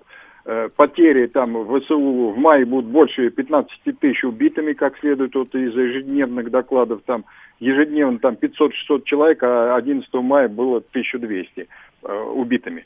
Но вместе с тем не снижаются и обстрелы гражданских объектов. Территории Донецка, Белгородской области, там Курск, Ростов, Воронеж и так далее. И это несмотря на наращивание сил ПВО. Причем новые комплексы уже прибывают, так, которые работают полностью в автоматическом режиме. И все это вызывает много вопросов. Э, во-первых, э, мы что, не можем, так сказать, э, не допустить доставки западного оружия на линию огня как-то? Что они так свободно туда доставляют? Ну, поражаем мы. И все равно техники просто много, они успешно доставляют ее. И потом, что это за объяснение? Если будет продолжаться поставки Украины дальнобойного оружия, то мы пойдем дальше. То есть, если они не будут поставлять, мы встанем на месте. И не пойдем дальше, и не будем... Э, Мне кажется, это просто это, это, это, э, такая, знаете, просто неправильно, неправильно сформулировал человек просто мысль. Мне кажется, Ну, все равно, как-то да. вот это да, все да, объяснение. Да. А потом мы что, не знаем, что если ответ сильнее вызова, то нового вызова не, не будет. Не будет, совершенно верно. Да, а у нас получается уже больше, там это, почти дв, два десятка вызовов, там и включая Крымский мост, а какие наши ответы? Они как поставляли, они сейчас уже э, скоро поставят э, дальнобойную эту ракету производства Франции и Германии, там у меня 500 километров э, добивает и так далее. То есть они смотрят на нашу реакцию и продолжают действовать. Поэтому очень грамотное заявление Гладкова, в общем, правильно он делает. Что-то надо ситуацию-то как-то менять. Да, спасибо, Сергей Алексеевич, спасибо. А, ну да, я, я же говорю, вот просто даже элементарная, как говорится, география, да, а, Белгород-Киев, да, вот она дорога, ну вот кто ездил там в Крым, да, хотя бы там на машине, прекрасно, как говорится, а, ну, видели эту границу, да, Гоптевка, Нехотеевка, с одной стороны КПП, Гоптевка называется, с другой стороны Нехотеевка. И прямая трасса на Москву, прямая трасса на Москву. Харьков, от Харькова до Москвы, там, что там, господи, раз встал на дорогу и пошел, да, прямая дорога на Москву. Потом мы все время, обратите внимание, все наши военные эксперты говорят, а вот если там под Харьковом будут стоять натовские ракеты, там время подлета вот такой. Под Харьковом. Не под Киевом все время, а мы именно про Харьков, понимаете, под Харьковом. Поэтому Гладков то, что делает вот эти заявления, это он возвращает Харьков просто а, в повестку. Но мне кажется, что, а может быть, он что-то знает. Ну, как вариант, может быть, что-то знает.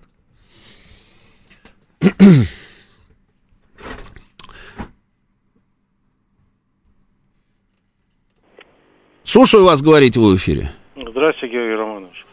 Ой, Роман ну, Неважно, да, пускай будет. Да. Да. Это, это, ну, это мелочи, да. Слушай, да. Но вот хотелось наверное, бы уже, Вась, да. ну когда, давайте уже. Предыдущий да. слушатель, наверное, ритуальное агентство открыл на фронтах от Херсона до Купянска и лично занимается захоронениями украинских боевиков и прочей нечисти все время апеллируют какими-то потерями. И только что было сообщение на западе Артемовска, э, супостат наращивает силы, о чем говорил Пригожин еще два с половиной месяца назад, что там том, в том числе от Купянска э, до Крома, от Славянска до Краматорска 80-тысячная группировка. Беспилотников сейчас там в разы больше, чем наших. Это говорит непосредственно один из командиров, который занимается данными э, стратегическими операциями и засылают на наших так называемых э, э, снайперов и разведроты для того, чтобы они выявляли скопление боевиков и в том числе те арсеналы, где они накапливают силы для отбития Бахмута, который основал еще по приказу в 15 веке, в 1571 году Ивана Грозного как крепость на южных рубежах нашей Родины. А кто вам сказал, э, Роман Георгиевич, что мы будем захватывать, освобождать Харьков, Киев?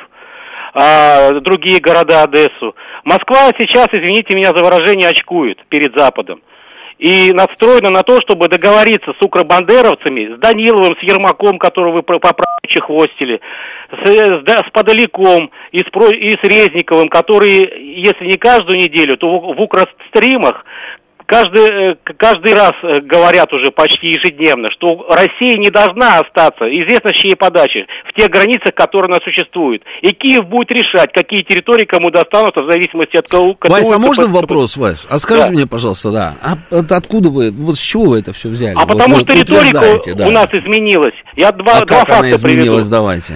Потому что наши так называемые партнеры по БРИКС, военные эксперты, так. и Китай, и Бразилия, ага. и Индия оставляют вариант для так называемого заднего хода. Это для, потому, что и Си Цзиньпин звонил Зеленскому, а вы знаете, какое, какое отношение к наркоманам в Китае. Нарендра Моди допустил фамильярные отношения на недавней встрече. Фамильярные? А Но я имею в виду, чуть ли не в засос с ним целовался. Э, э, а Луис, Луис, Луис Инасио Лула де Силва да. обиделся, что и Зеленский mm-hmm. в отношении него Игната включил. Все они, естественно... А второй аргумент, э, ну, Роман Георгиевич, да. В прошлом году мы говорили вплоть до, вернее, с того момента, когда, по-моему, 24 марта был в Лужниках в поддержку своего концерта громаднейший, просто там комок горлу подкатывал. Mm-hmm. Мы за победу. А сейчас мы говорим с Нового года, нас Украина не победит. Потому что Америка... Вот сейчас оправдывают Линдси Грэма.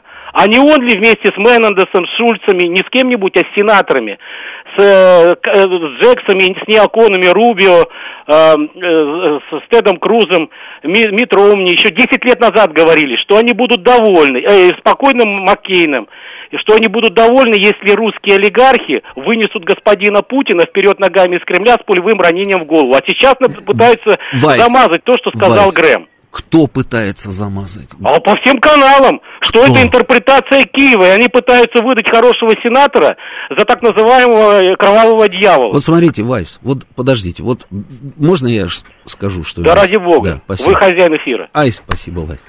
Вот смотрите, значит, Мария Захарова сказала, что все эти потуги рассказать о том, что заявления а, значит, этого а, Грэма были смонтированы, истории там и так далее, выглядят омерзительно, или как она там сказала, найди вот эту цитату Захаровой.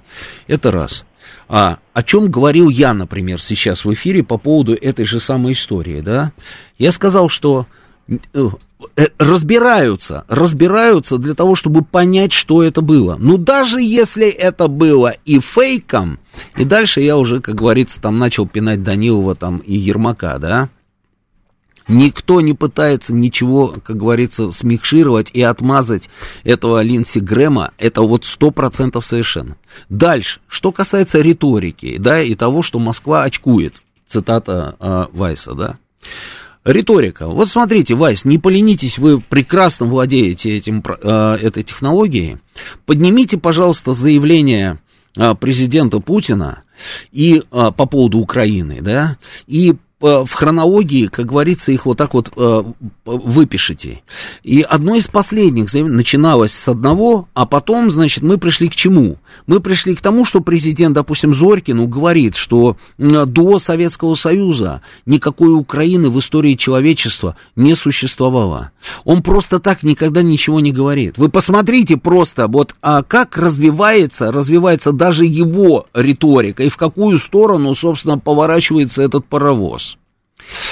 А, что касается того, что очкует Москва или не очкует, ну, слушайте, ну, не буду про это. Ну, очевидно же, конечно же, да. Что касается их группировки 80 а, тысяч или не 80, то, о чем говорил, допустим, Пригожин. Я помню, Пригожин говорил и про 200 тысяч, и про 400 тысяч тоже говорил.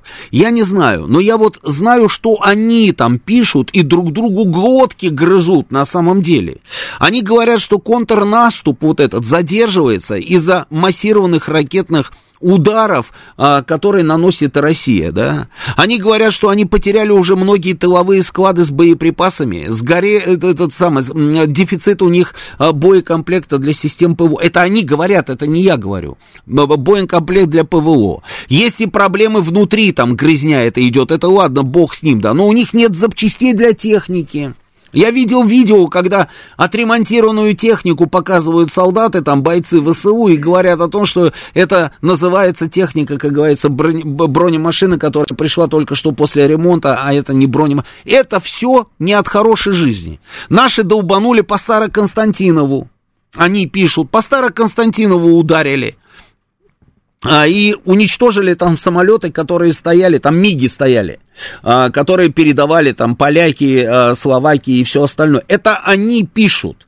А видео они сейчас не публикуют. Нету этой возможности посмотреть картинки. В отличие от нас, мы опять, я вот, знаете, на больной, на мозоль называется, а, боже мой, да, на любимый на мозоль, да, наши опять там все показывают. Вот смотрите, Щебекина вот здесь вот не добили, здесь вот ударили, вот сюда ударили, а вот тут вот это случилось, а тут вот это случилось. А у них обстрелы Киева показывают только нам небо и листочки деревьев, понимаете, и все, что, все, что мы видим, это, как говорится, только это. И непонятно, куда мы попали, куда не попали. Ну, а они потом пишут, буквы же никто не может запретить, да, они пишут, ударили по Староконстантинову, сожгли все самолеты, которые поставили.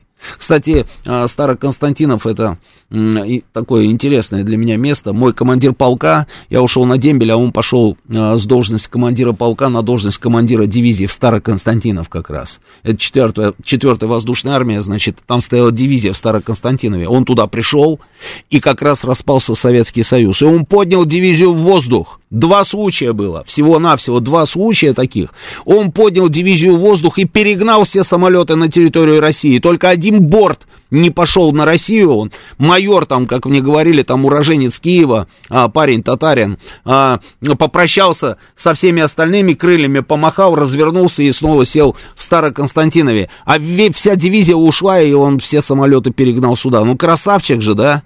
Ну, просто красавчик. И вот этот Староконстантинов, где служил мой командир полка, вот наши нанесли удар по Староконстантину, сожгли эти самолеты.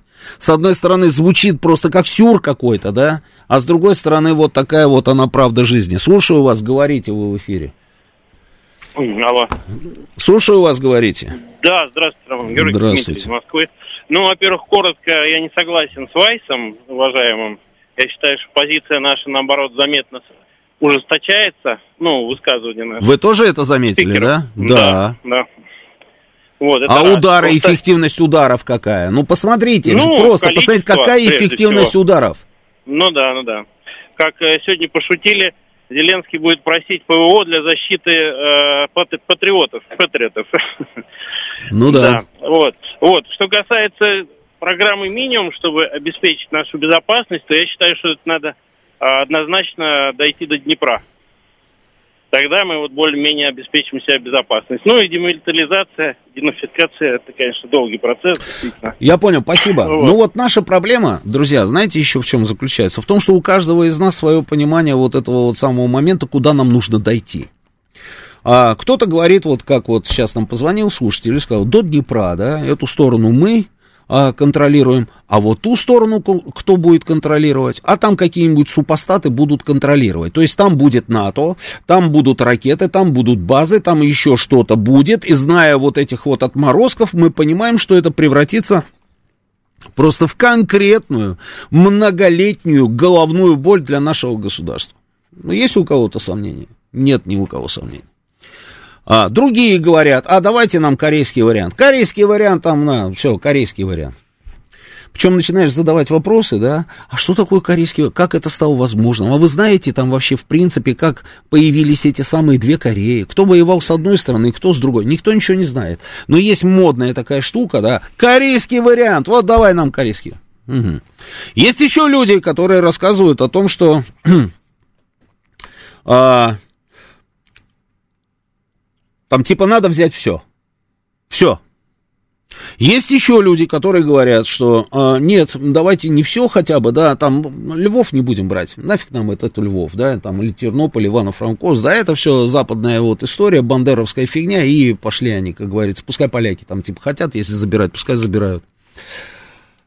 В этом проблема, мы же еще и не знаем, на самом деле, как эта самая победа, которая у нас точно совершенно будет, как, но как она будет выглядеть. Мне кажется, мне кажется, что а, торопиться не надо, да? Не надо торопиться. Потихонечку, потихонечку, потихонечку, как будет получаться, ровно так и будет. Можно размахнуться на рубль, да, как говорится, а удар будет на копейку. А можно тихой сапой там действовать, системно работать, по, и по, смотришь, опс, и, и все хорошо. А, будет существовать государство Украина? Или не будет существовать государство Украина. Ведь у нас же и на эту тему тоже, как говорится, единства нет, спорим.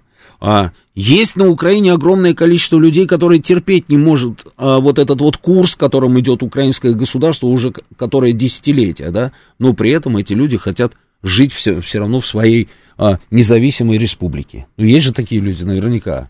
А, а есть люди, которые не хотят жить в своей независимой республике, они хотят жить там а, в субъекте федерации. И такие тоже, наверное, есть люди. Есть те, которые вообще ничего не хотят и вообще вот просто всех ненавидят, так что кушать не могут, да. А, и это есть. Поэтому не нужно а, бежать поперед батьки, как говорится, в пекло, да. Давайте подождем и посмотрим, как все это будет развиваться. Слушаю вас, говорите в эфире. Здравствуйте, Георгий зовут. Вы знаете, э, нам надо пирамиду эту переворачивать, потому что на рук... Украина полностью вооруженный вот конфликт, это рукотворный, э, рукотворные действия американцев и Запада. Угу. Поэтому надо переводить стрелки все на них. Без оружия поставок и без денег Украина вообще-то не может вести войну и сопротивляться. Поэтому нам везде надо э, говорить, что войну ведем с Западом. И что вот как Rain Corporation написала, что будут удары ядерные по э, Лондону, там, по Германии, вот это Рамштайн, и, mm по, и по Польше, то есть они должны страха только-только натерпеться, что действительно нам надо обострять вот это во всех средствах массовой информации, что войну ведет э, Запад НАТО во главе с э, Соединенными Штатами. А так они открещиваются. Мы тут ни при чем, мы только оружие поставляем. Ну, полностью армия содержится на западные на западное вооружение и полностью содержится на западные деньги. А так она и неделю воевать не может. Вся Украина будет оккупирована очень быстро, без поставок западных. Спасибо. Поэтому нам Спасибо. стрелки надо переводить уже на них. Спасибо. Мы уже, по-моему, давным-давно об этом говорим. Что мы разве не говорим о том, что, собственно, против нас уже НАТО воюет, по большому счету? Да, украинскими руками, но при этом все тыловое, вот это вот обеспечение а, украинской армии, это что? Это весь блок НАТО. Мы разве не говорим? Говорим. А, Кому-то еще это непонятно. Да, есть такие люди, которые, знаете, они живут там на своей волне, им ничего не понятно. Что бы ты ни сделал, что бы ты им не показал, что бы ни рассказал, им ничего не понятно. А кому-то непонятно по их собственной природной глупости. Кому-то непонятно, потому что они не хотят ничего понимать, потому что, потому что даже, может быть, и признаться себе не могут, но при этом симпатизируют той стороне, а на, на, нас не любят. Может быть, поэтому, понимаете, а, но то, что мы об этом говорим, и то, что мы уже давным-давно на самом деле, а, и даже этим самым натовцам сказали о том, что мы воспринимаем это просто как войну против нас. И что продолжение этого курса ни к чему хорошему не приведет. Мы на всех уровнях об этом говорили. Я думаю, что они рано или поздно это поймут. Но для того, чтобы они это поняли, нужно, чтобы что-то случилось. Что-то случилось не хорошее, а, а именно плохое. Вот когда случится что-то плохое, я думаю, что тогда придет и у них понимание, что пора бить по тормозам. Пока этого понимания нет.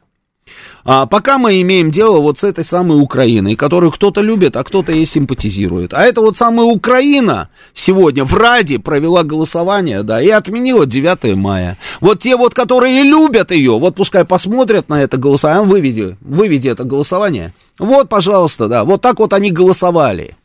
Отменили, взяли 9 мая. Нету 9 мая больше там как праздника.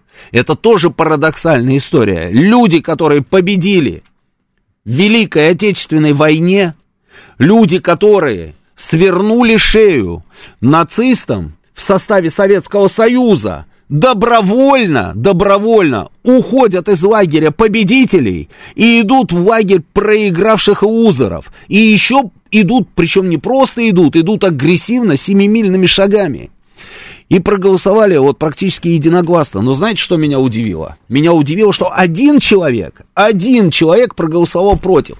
Хочу просто понять, кто этот человек. Обязательно найду эту информацию. Не знаю, как зовут этого неизвестного человека, но что меня больше всего поразило, этот человек не из партии, как это там, а, ОБЗЖ это называется, за жизнь, да, так называемая типа пророссийская какая-то, тфу на них называется. Нет там никаких пророссийских. Это человек из партии «Слуга народа». На секундочку. Это человек Зеленского, а, в Верховной Раде проголосовал против. Здесь два варианта. Или вариант номер один. Что он просто банально перепутал кнопки. Есть такие деятели, которые давят а, немножко не туда. Но я знаю просто, как происходит эта процедура. Если ты надавил, наверное, я не знаю, все зависит от регламента, конечно. Ты можешь потом, хопс, нажать кнопочку, обратиться к спикеру и сказать, вы знаете, я ошибся.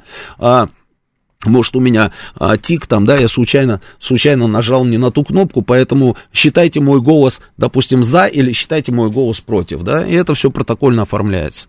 А, но так как а, ничего вот по поводу этого я не видел в новостях, я вижу пока только одного человека, проголосовавшего против, и как ни парадоксально, этот человек из партии «Слуга народа». Вот интересно, как его зовут. Сейчас у нас будут самые интересные новости на «Говорит Москва». Потом два Георгия, Георгий Бабаян и Георгий Осипов, дадут вам возможность немножечко расслабиться. А, что, Евгений Варкунов?